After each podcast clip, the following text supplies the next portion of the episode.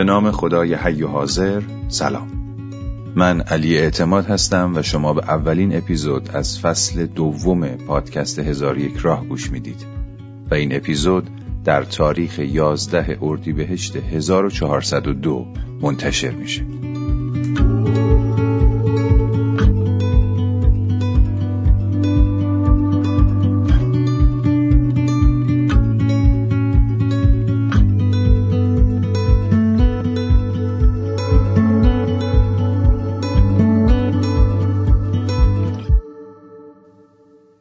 گفتم فصل دوم فصل اول پادکست ما چی بود؟ فصل اول در واقع 24 اپیزودی بود که کتاب صوتی چهار اثر اسکاولشین توش منتشر شد.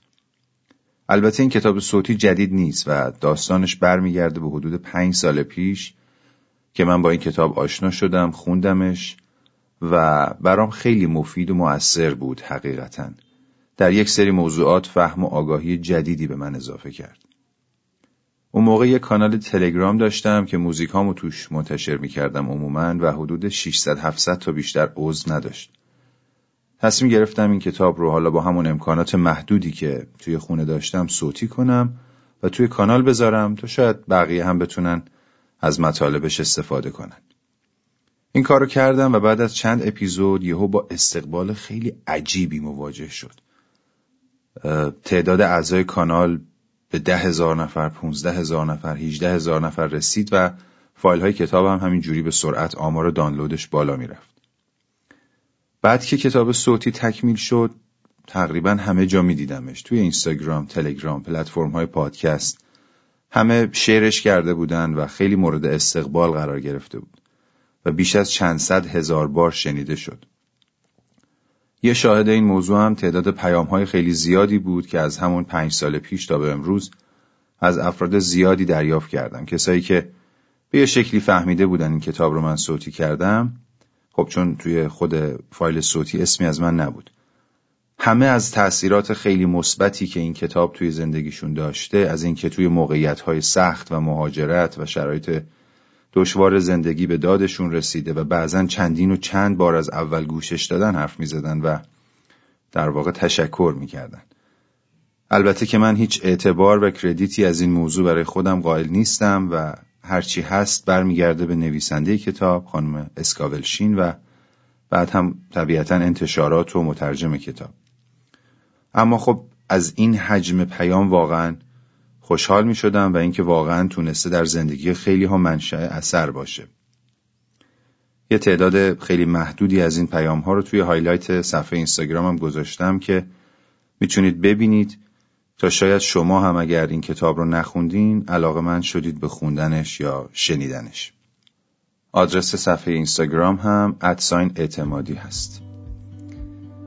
خلاصه که داستان فصل اول پادکست ما این بود و چون یه جورایی از اونجا شروع شد مسیرمون و موضوعش هم کاملا مرتبط با موضوع پادکست ما بود. تصمیم گرفتیم حالا که به شکل حرفه‌ای پادکست هزار یک راه قرار منتشر بشه فصل اولش رو اختصاص بدیم به همین کتاب صوتی. اما حالا فصل دوم پادکست هزار یک راه درباره چیه؟ توی این اپیزود می‌خوایم در مورد اون صحبت کنیم.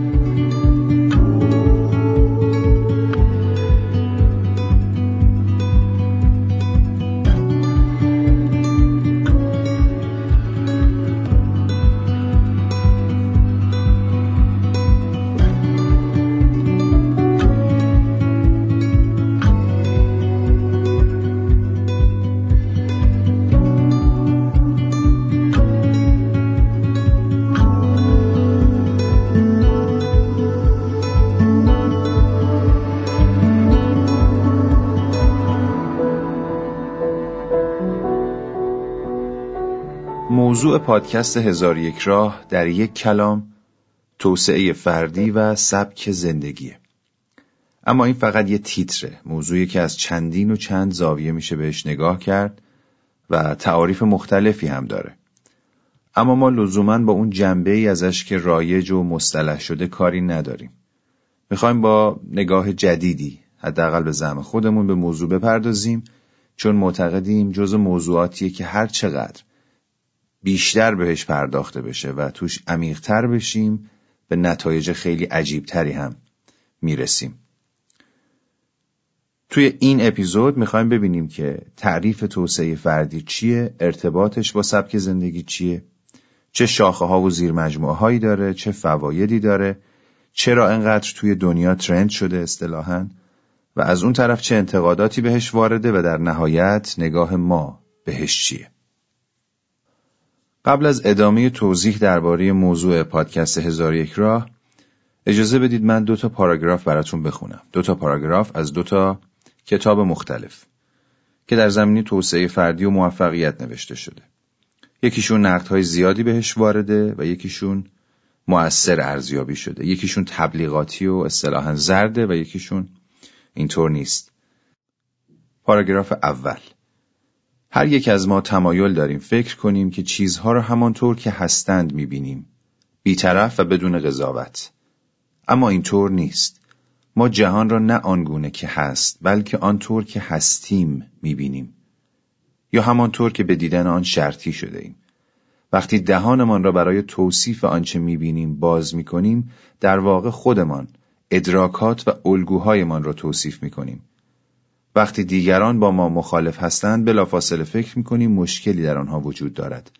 اما همانطور که روشن است مردم چیزها را متفاوت می‌بینند. هر کدام از دریچه منحصر به فرد تجربه و نگاه خود. اوکی این پاراگراف اول. و اما پاراگراف دوم. هر چیزی که وارد زندگی شما می شود شما به زندگی خود جذب می کنید و به واسطه تصاویری که در ذهن خود نگه می دارید جذب شما می شود. این همان چیزی است که شما به آن فکر می کنید. هر چیزی که در ذهن شما می گذرد شما جذب می کنید. این هم از پاراگراف دوم. یه ذره راجع به این فکر کنیم بعد در ادامه بیشتر راجبشون توضیح میدیم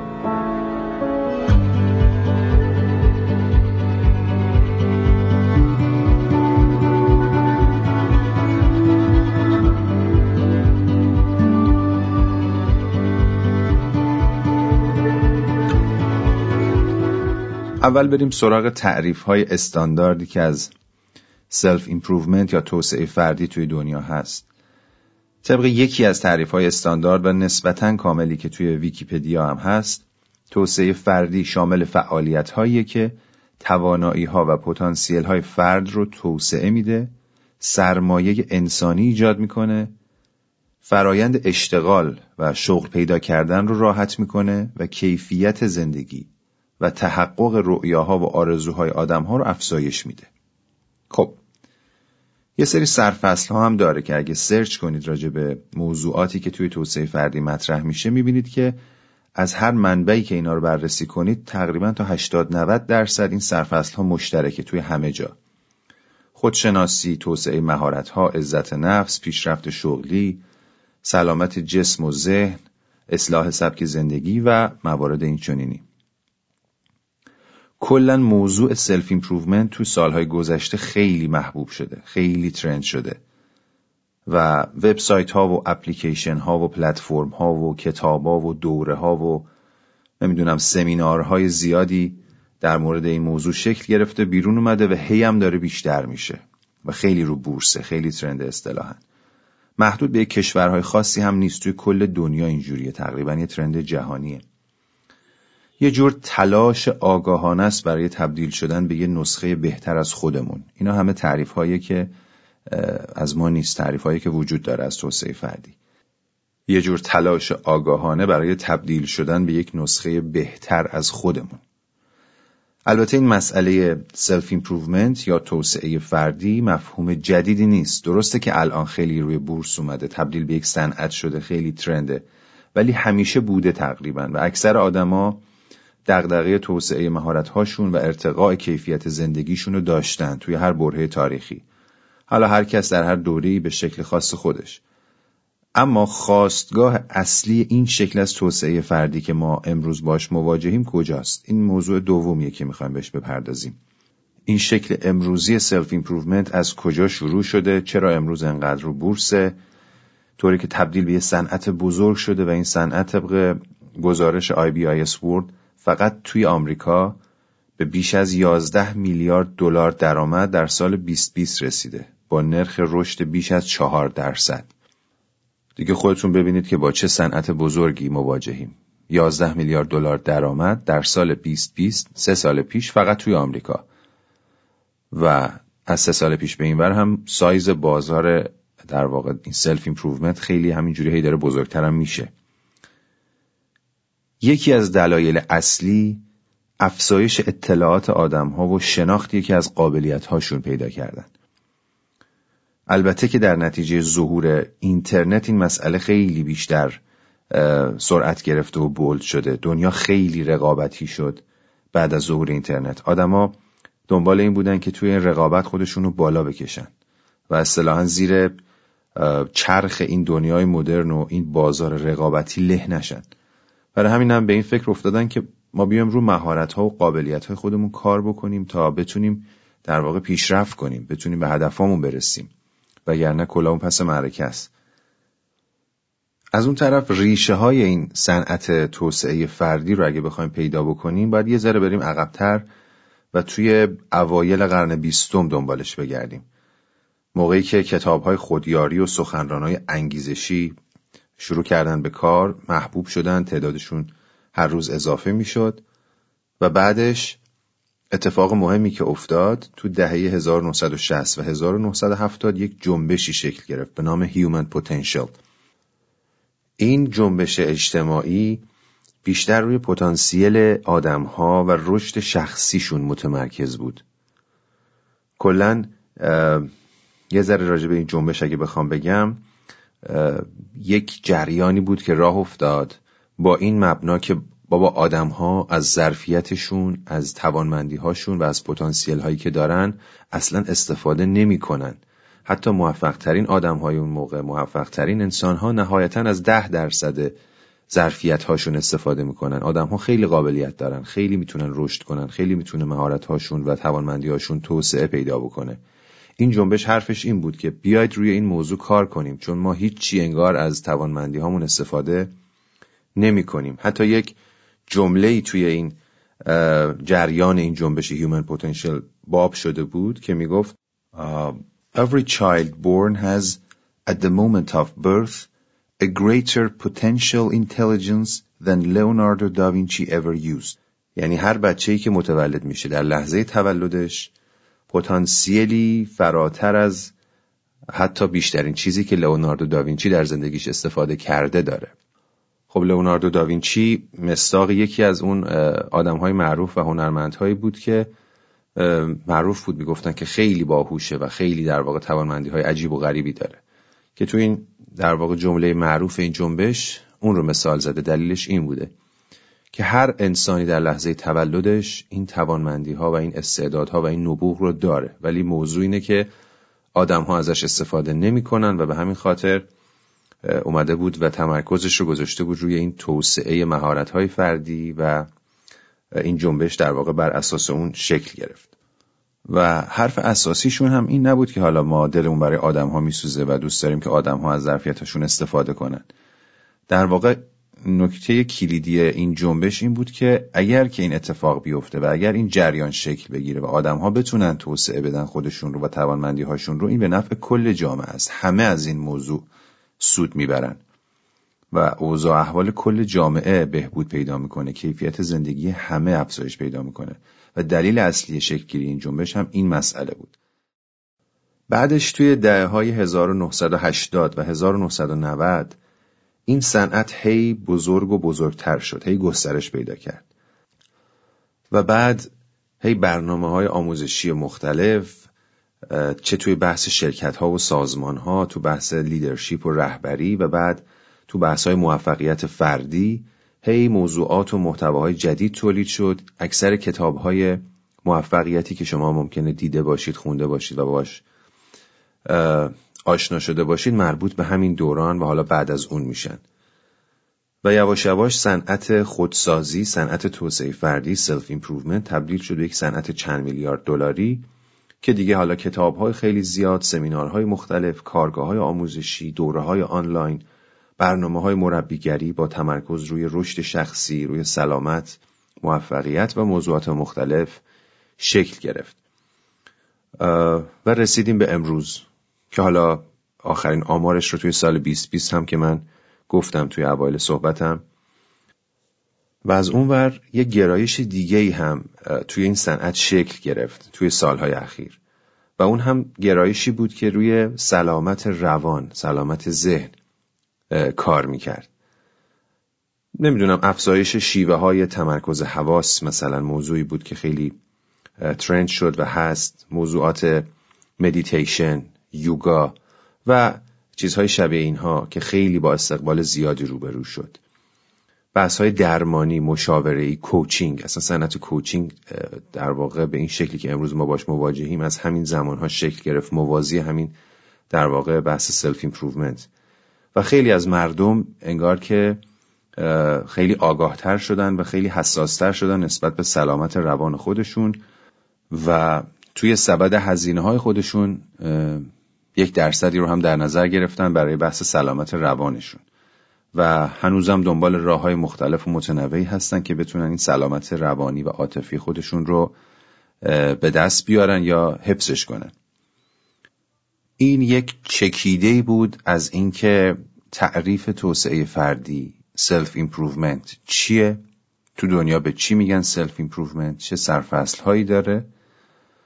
خاستگاهش کجا بوده؟ از کجا در واقع نشأت گرفته این جریانش شروع شده چه مراحلی رو طی کرده و امروز به کجا رسیده و ما الان با چی مواجهیم و صنعتش چه شکلیه چه اندازه ای داره. خیلی خلاصه و چکیده موضوعات رو گفتیم به خاطر که نمی‌خواستیم در واقع حوصله سربر بشه و بخوایم به موضوعات حاشیه‌ای یا جزئیاتی که ممکنه به درد کسی نخوره بپردازیم. اما علیرغم محبوبیت روزافزون مباحث توسعه فردی و خودسازی طبیعتا مثل هر موج و جریان دیگه منتقدانی هم داره که بیان می‌کنن که این امر فرهنگ فردگرایی و خودشیفتگی رو ترویج می‌کنه. و از طرف دیگه استدلال می‌کنن که خودسازی می‌تونه منجر به انتظارات غیر واقع بینانه و یک جور نیاز دائمی به این امر بشه که می‌تونه برای سلامت روان فرد خسته کننده باشه یا حتی آسیب رسان در ادامه که دیدگاه خودمون رو راجع به این موضوعات بیان می‌کنیم میگیم که به نظر ما ادعاهایی که توی مباحث توسعه فردی و توی روانشناسی موفقیت مطرح میشه کجاهاش واقع بینانه است؟ کجاهاش در واقع نمود و مستاق عینی و عملی داره؟ و از اون طرف انتقاداتی هم که وارد میشه تا کجا به نظر ما وارده؟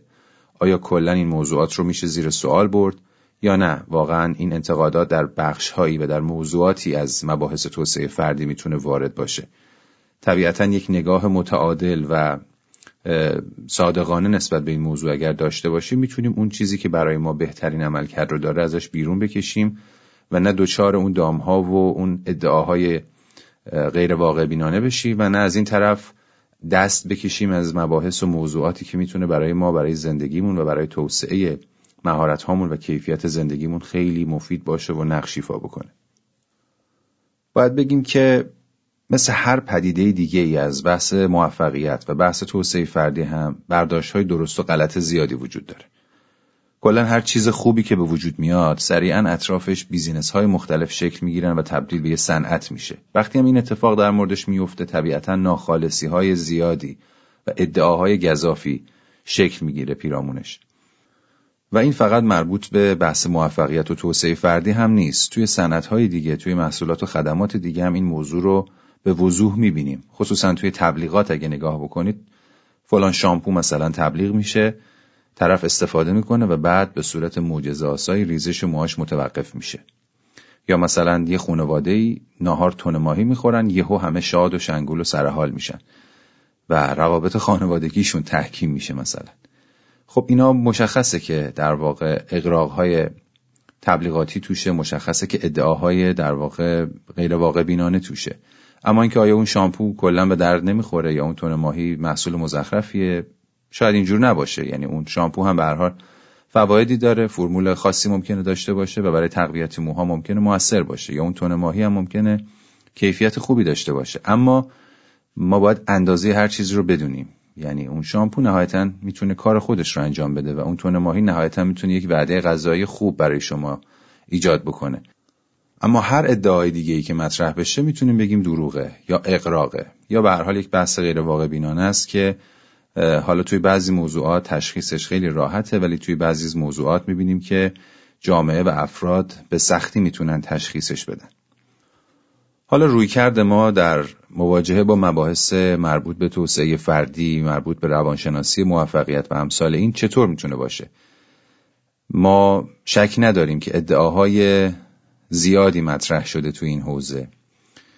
و آدمها، کتابها، مقالات مختلف، حرفهای مختلفی زدن که بعضی وقتها از دید ما خیلی منطقی و واقع بینانه نیست.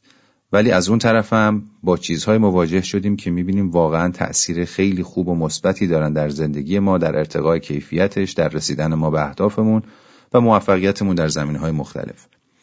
ما نباید در واقع یک برچسب زرد دستمون بگیریم و هر جایی که می‌بینیم بحثی از توسعه فردی بحثی از پتانسیل های انسانی بحثی از موفقیت مطرح میشه سر اینو بچسبونیم روش و بگیم خب او این روانشناسی زرده این فلان این بیساره و اینطوری همه رو زیر سوال ببریم. و خودمونم از مواهبی که می‌تونه برای ما داشته باشه اون مباحث و اون موضوعات محروم بکنیم. یکی از اصلی ترین ضررهاش همینه. از طرف دیگه واضحه که بعضی از موضوعات و ادعاهایی که توی مباحث توسعه فردی مطرح میشه غیر واقع بینان است و آلوده است به اقراق یا تحریف یا دروغ. همین مسئلم لزوم این که ما باید نگاه عمیقتری به این موضوعات داشته باشیم رو روشن می‌کنه برامون. ببینید ما آدم ها اکثرا توی نظام خانواده و سیستم آموزشی و بعدش هم توی جامعه بخش زیادی از توانمندی ها و قابلیت هامون سرکوب یا منحرف شدن. خودمون رو توانمندی هامون رو نمی‌شناسیم. عموما این در مورد اکثر غریب اتفاق آدم هاست حالا قطعی نگیم تمام آدم ها عزت نفس نداریم اصول صحیح تفکر و تصمیم گیری و حل مسئله رو بلد نیستیم و یادمون ندادن اصولا. خیلی از محدودیت ها به همون القا شده سبک زندگیمون رو عموما به ما تحمیل کردن و خیلی ضعف های دیگه ای که داریم و این جریان توسعه فردی به بخش قابل توجهیشون می‌تونه جواب بده و می‌تونه ترمیم کنه و می‌تونه از نو بسازه. پس نباید برچسب زردی که گفتم رو روی همه چیز بچسبونیم و با گفتن این که مثلا اینا همش چرت و پرته یا اینا همش برای پوله خودمون از آگاهی هایی که می‌تونه به, به ما بده و زندگیمون رو متحول کنه محروم کنیم از اون طرفم دوست نداریم هر کی هر چی گفت رو بپذیریم و زمان ارزشمند و انرژی ذهنی محدود خودمون رو صرف خوندن کتاب های علکی و عمل کردن به برنامه ها و نسخه های بدون کاربرد و بدون نتیجه بعضی از این جریان های بیزینسی موفقیت کنیم. ما توی این فصل از پادکست هزار یک راه سعی می‌کنیم به بعضی از این موضوعات بپردازیم و سعی کنیم حد و اندازه هر کدوم از مباحثی که توی توسعه فردی مطرح میشه رو برای خودمون روشن کنیم. یه خطکش یا یک شاخصی برای خودمون بسازیم که راحتتر بتونیم تشخیص بدیم زرد چیه غیر زرد چیه اصل چیه فرد چیه و این هم یادمون نره که هیچ کس نمی‌تونه برای موفقیت آدم ها نسخه ثابتی بپیچه اصلا یک سری پیشورزهایی توی علوم موفقیت و توسعه فردی بعضا دیده میشه که تعریف موفقیت تعریف خوشبختی یک تعریفی دادن که اصلا این تعریف مورد قبول خیلی از آدم ها نیست و اساسا دارن چیزهایی رو راههایی رو ترسیم می‌کنن برای رسیدن به هدفی که طرف اصلا این نیست خواستش این نیست اون چیزی که خوشحالش می‌کنه. خلاصه که راه ها به تعداد آدم هاست به قول رضا مارمولک و راه های خیلی زیادی وجود داره.